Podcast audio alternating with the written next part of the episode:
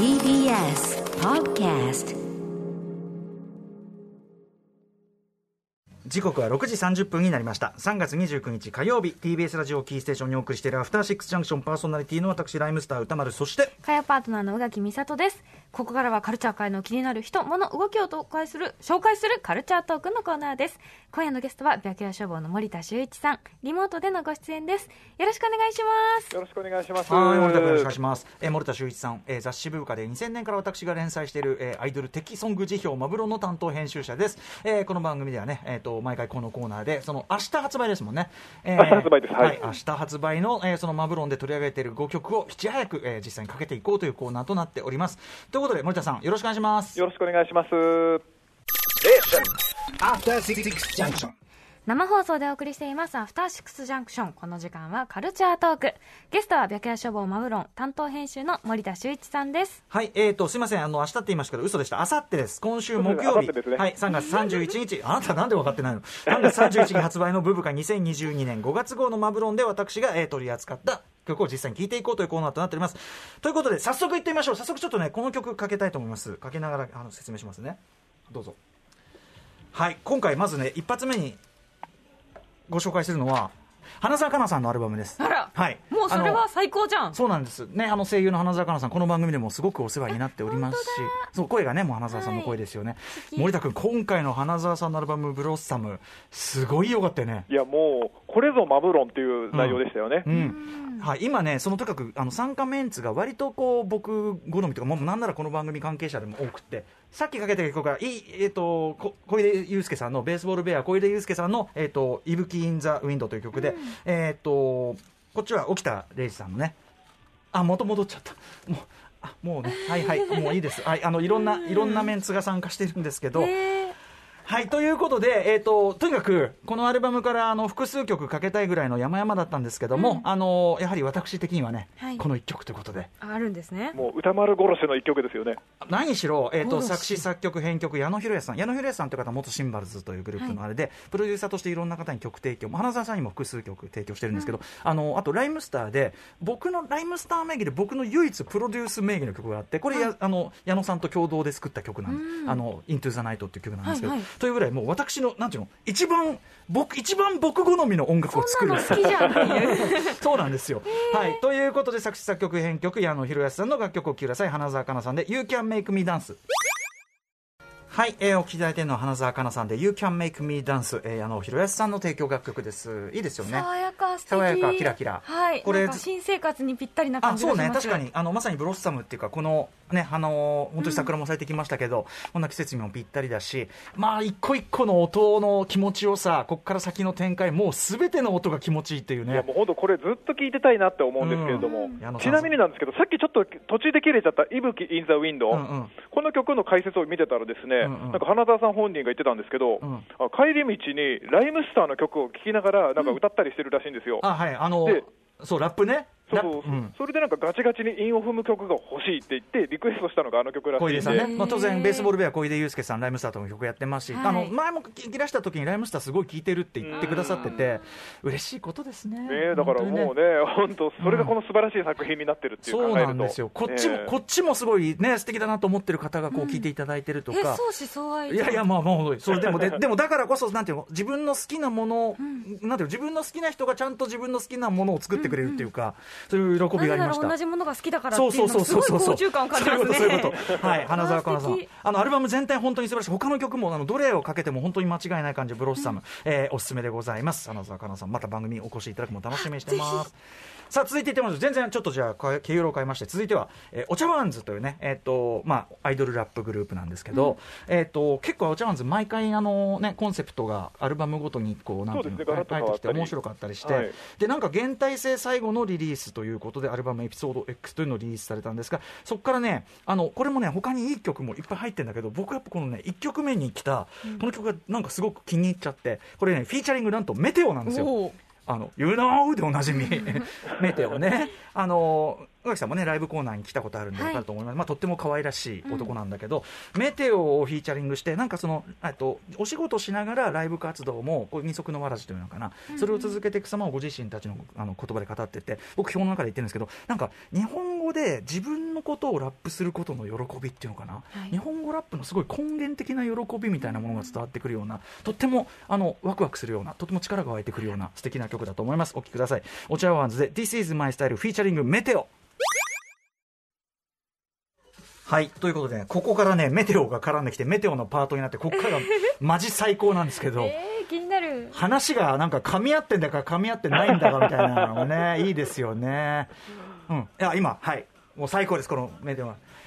腹が減ったら花壇のバラ食うとかね、もう最高のラインが来ますけど。ことでしょうはい。ということで、までも可愛い、なんか、ね、なんかこのゆるっと加減がすごくそうそうこうなんていうのハッピーな気持ちにななんかさ、りますねいわゆるさ、その、うまいラップだけがいいラップじゃないっていうか、うんなんかそれをすごい思い起こさせてくれるようよ。さがありますね、うん、とっても可愛いし、あの歌詞の内容も本当に自分たちの歌だから、とってもいいと思います。あともう本当にメテオが大好き。本当に可愛いって、メテオが一番アイドルっていうね。はい、そんな感じの曲でした。お茶碗ズで This is my style フィーチャリングメテオをお聴きいただきました。続いていきましょう。えっ、と、前も曲一回このね、コーナーでかけたかな、ニュアンスというグループですね。えーで、まあちょっとなんかグループのメンバーとか変わったりしたみたいですけど、ミニアルバムを2枚同時にリリースというね。またドスンと出してきたな、みたいなね。結構珍しいですよね、ミニアルバムを2枚同時リリースっていねうのは。はい、でなおかつ、まあ、そのなんか独自のちょっとね僕の言葉でなんかちょっとこうシシアトリカルっていうか、うん。ちょっと演劇的な匂いがするというかね、そこが面白みだったりするんですけど、えーこれからかける曲はですねやっぱちょっと変わっててなんか民謡とレゲエテイストでなんかまったり進んでたと思ったらあの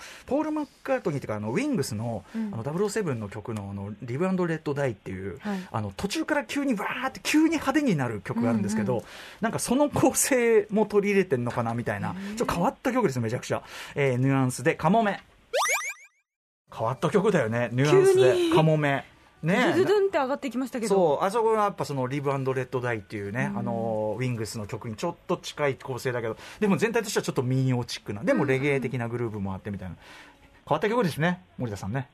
なんか前のタイムマジックロンリーってかけたあの曲もすごい面白い展開でしたけど、そうだよね。これはさらに進んでる感じしますよね。ねちょっとあのアルバムの中でも一番変わった曲をちょっとかけてみました。ニュアンスで。カモメびっくりしちゃったうん。続いていってみましょう。続いてはですねあのー私もこのコーナーでもねあの曲何度もあのベストとかでも選んでるはるかさんという元エスペシアのえーはるかさんのえっ、とまあプロデュースというかなその参加曲で、えっ、と夜はこれからというグループでこれ実はですねこのえっ、とこれからかける曲が収録されたシングル What Do You Think というえっ、とそれをリリース日に解散しちゃったという、ね、あら。そうなんですよ。でしかもそれを後になって気づいたっていう。そうちょっとね、これ、本来だったら先月取り上げるべきだったし、あのいろいろいい曲いっぱいあったのに、ちゃんとこう、なんかね、かけるの遅くなっちゃって、すいません、あのプロデューサーブラックビ、えーブラックストーンビレッジがプロデュースで、もうもちろんサウンド的にもすごいかっこいいし、えー今日かける曲はですね、作詞にはるかさん、もう僕ね、めちゃめちゃ大ファンですけど、えーで、作曲編曲にペリー・コロさんという、まあ、要するに、はるかさんの作品で、僕がもういつも、この二人のコンビ最高だって言ってるコンビの、えー楽曲でございます。聞いたら実際めちゃくちゃ良かった。ちょっとすいません、気づくのが遅くなって、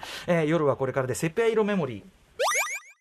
はい。ということで、えー作詞とコーラスアレンジはるかさん作曲編曲ベリーコロという私がもう大好物の夫人によって作られました、夜はこれからセピア色メモリー。まあ心地いいっていうね。ねサウンドとか気持ちいいですねうーん。優しいでもこうね、あの、いろんな人がいろんなとこでリリースしてて、なかなかフォローしきれないっていう言い訳をいつもしてるけど、なんねなんかね、なんかこういうのまとめサイトみたいにないのかな？そうなんですよ。あの正直あの今マブロンが唯一のまとめサイトみたいな感じになってるいやでもぼ、ね、僕らのチョイスもまたすごい独特だから、そうなんですよね。網羅的にはなかなかね、なかなかちょっとこうできない、だからちょっと見つけ、あのなんていうかな、気づくのが遅くなって、本当に申し訳ない、夜はこれから素晴らしい、えー作品、他の曲もすごく良かったです、えーセペア色メモリーかけさせていただきました。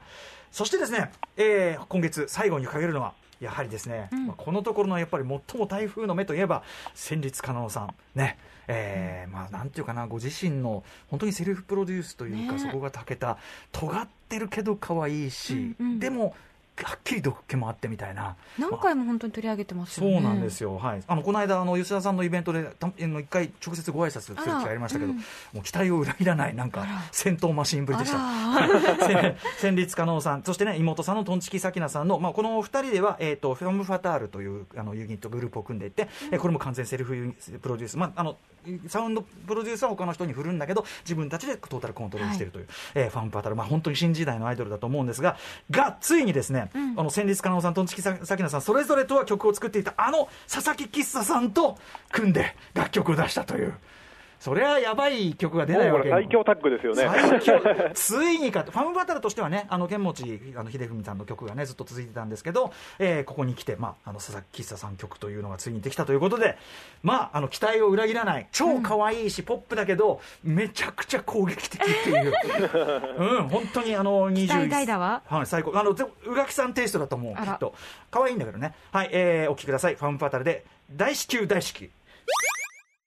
はい、大至急大至急。私じゃ変わっ、てんねって。うん。私じゃないなんて終わってんねとか、私じゃないなんて変わってんねってね。お前見る目ないなっつって。うん、いいですよね。いい。いいですしこのリズム感というか、うん。なんていうテンポの良さみたいなのすごく気持ちいいですし、そう佐々木久さんらしい。はい、すごく情報を詰め込んだ感じのビートなんだけど、でもすごい洗練されてるっていうか、うん。必要な音しか入ってないって感じがするし。おしゃれあとメロもちゃんと泣きが入ってるからそうなんですよね。なんかさこんな感じの曲なのに不思議と泣けてくるみたいな、うーんなんか魅力だよね。そうですね。あとまあ言葉遊びですよね。とにかくね。もそうですね、ん。やっぱりラップもそうですけど、いつもなんか面白いことやってくれますよね。はい、もう間違いない、えー一曲だと思います、ファンファタルでございました。ということで、えっ、と、あさって発売のマブロンね。あ、そうそうそう、あのこの、寺寺島由布さんのね、あのラブソングっていう、あのポンポンプリンにす捧げたというか、タイアップ曲、教えの愛教えのを、教えの愛を、あの、高らかにかわいい。これも素晴らしい曲で、これもちょろっとね、触れたりしてますけども。ということで、えっ、と、森田さん、ここで、えっ、と、マブロンが載ってるブブカ2022年5月号、あさって発売ですが、他にはどんな内容載ってるんでしょうか？はい、えー、教師はですね、あの乃木坂46田村真由さんなんですが、うん。えーこのコーナー的に注目なのは、えー先月も取り上げた松田ガールズクワイアのですね、うんうん。プロデューサーの石田正吉さんのインタビューという結構レアなやつをやってますんでこれはぜひ歌村さんに読んでほしいなっていう。あのアルバムね、めちゃくちゃ良かったもんね。そうなんですよあの月かけた中では一番皆さんの反応良かったですよ。あやっぱりそうですか。うん。あーあ楽しみにしてます、それもね。うんちなみにななんで関わるようになったのかとか、結構深い話まで聞けてますんで。あわかりました。なんか最近そのね、あの、なんか割とディープなプロデューサーインタビューみたいなのすごい本当に勉強になるんで、そうですね大事な仕事してるなと思いますよ。あと先月のの勉強のためにやってるっていう先月の森田君の吉田さんのインタビューも良かったよ。あの、もう太田最終回。もうひっそりと。めちゃくちゃ面白かった。はい。ということで、えっ、と、あの、そういうなんていうか、コラム系が読みたい人はコラムパックも別個にあるんですよねそうです。よ、315円で Kindle で買えますんで。うん。あのグラビアがついてるやつはそのね皆さん紙で買っていただいてあのコラムが見たい方はそういう読み方もありますよというブブカ2022年5月号でした。あさって発売です。ということで今夜のゲストは白夜消防の森田修一さんでした。森田さんありがとうございました。ありがとうございました。ありがとうございました。あはい。明日のこの時間は台湾のエンターテインメントに詳しい映画コーディネーターでライターの江口洋子さんが登場。おすすめの最新台湾映画をご紹介いただきます。After Six Junction.